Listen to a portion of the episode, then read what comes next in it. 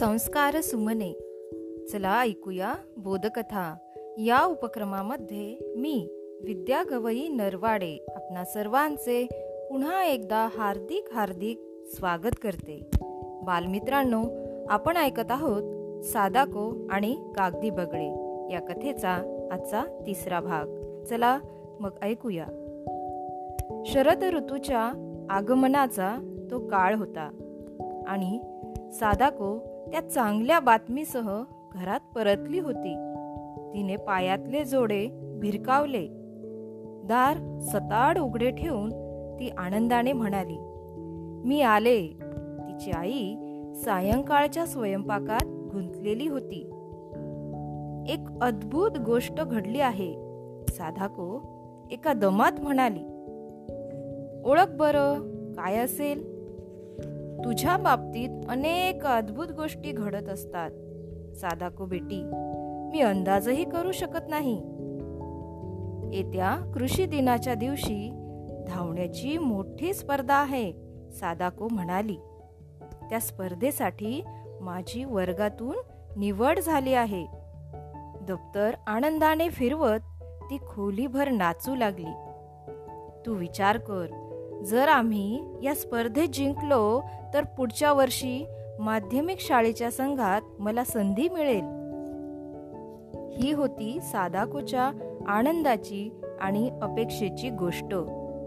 जेवणाच्या वेळी सासाकींनी त्यांच्या कुटुंबाच्या गौरवाची आणि अभिमानाची गोष्ट ऐकवली. ती ऐकून मासा हिरोही प्रभावित झाला. सादाको तर इतकी उत्तेजित झाली की तिला एक घासही खावास खावासा वाटेना. गोष्ट ऐकून तिच्या मनात समाधान दाटून आलं होतं. त्या दिवसापासून सादाकोच्या डोक्यात फक्त गटशर्यतीचा विचार सुरू झाला. दररोज शाळेत सराव सुरू होता आणि घर घरी परतताना ती धावतच येत असे.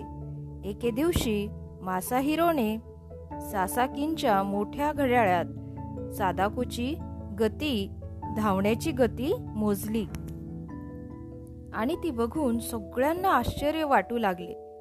सादाकूला वाटायचं कदाचित पुढे मी शाळेतली सर्वात वेगवान धावपटू होईन.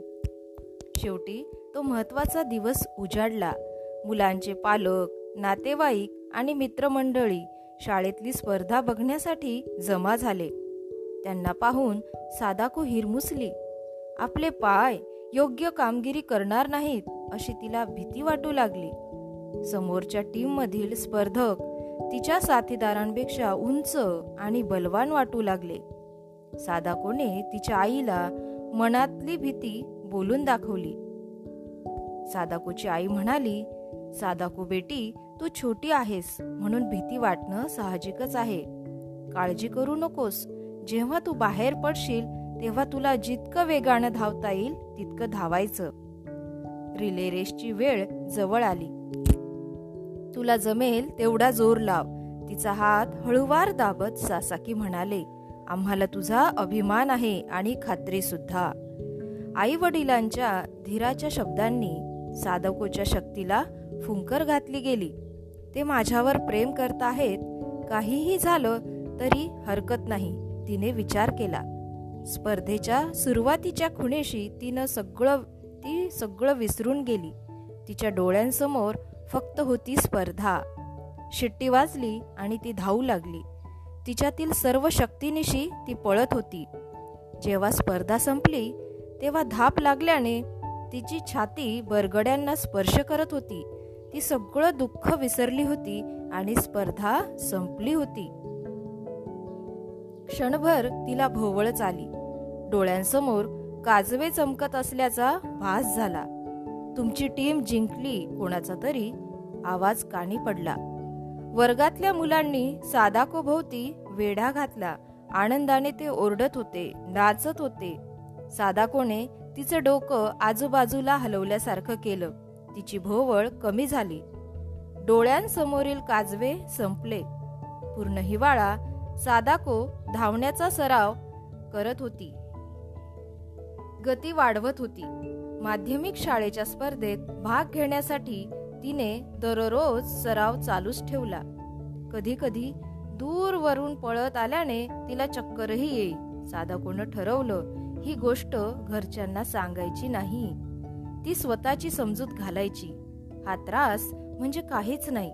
एखाद्या दिवशी चक्कर येणं थांबलं असं घडलं नाही. दिवसेंदिवस उलट बिघडत गेलं. घाबरलेल्या सादाकोनं हे गुपित स्वतःजवळच ठेवायचं ठरवलं. चिजुको तिची जिवलग मैत्रीण तिलाही याबद्दल काही सांगितलं नाही. नवीन वर्षाच्या दिवशी सादाकोनं मनोमन इच्छा केली. जादूची कांडी फिरवल्यासारखी चक्कर येणं थांबावं असं जर घडलं तर किती चांगलं होईल. मध्यरात्री ती तिच्या अंथरुणात झोपलेली होती.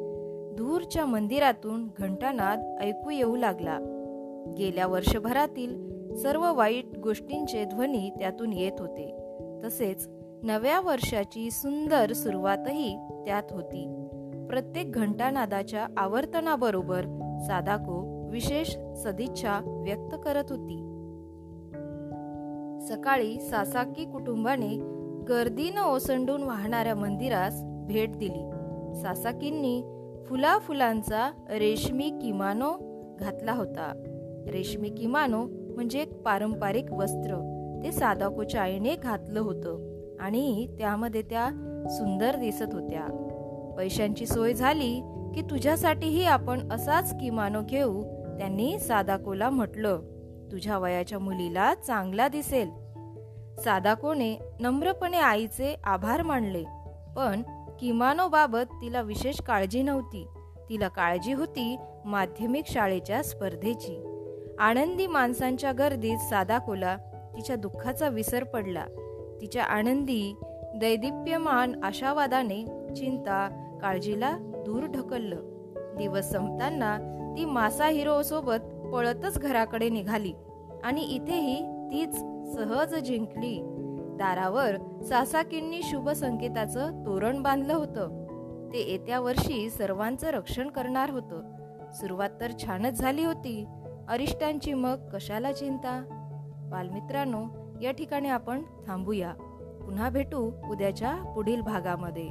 तोपर्यंत घरी रहा सुरक्षित रहा आणि मास्क वापरा. धन्यवाद.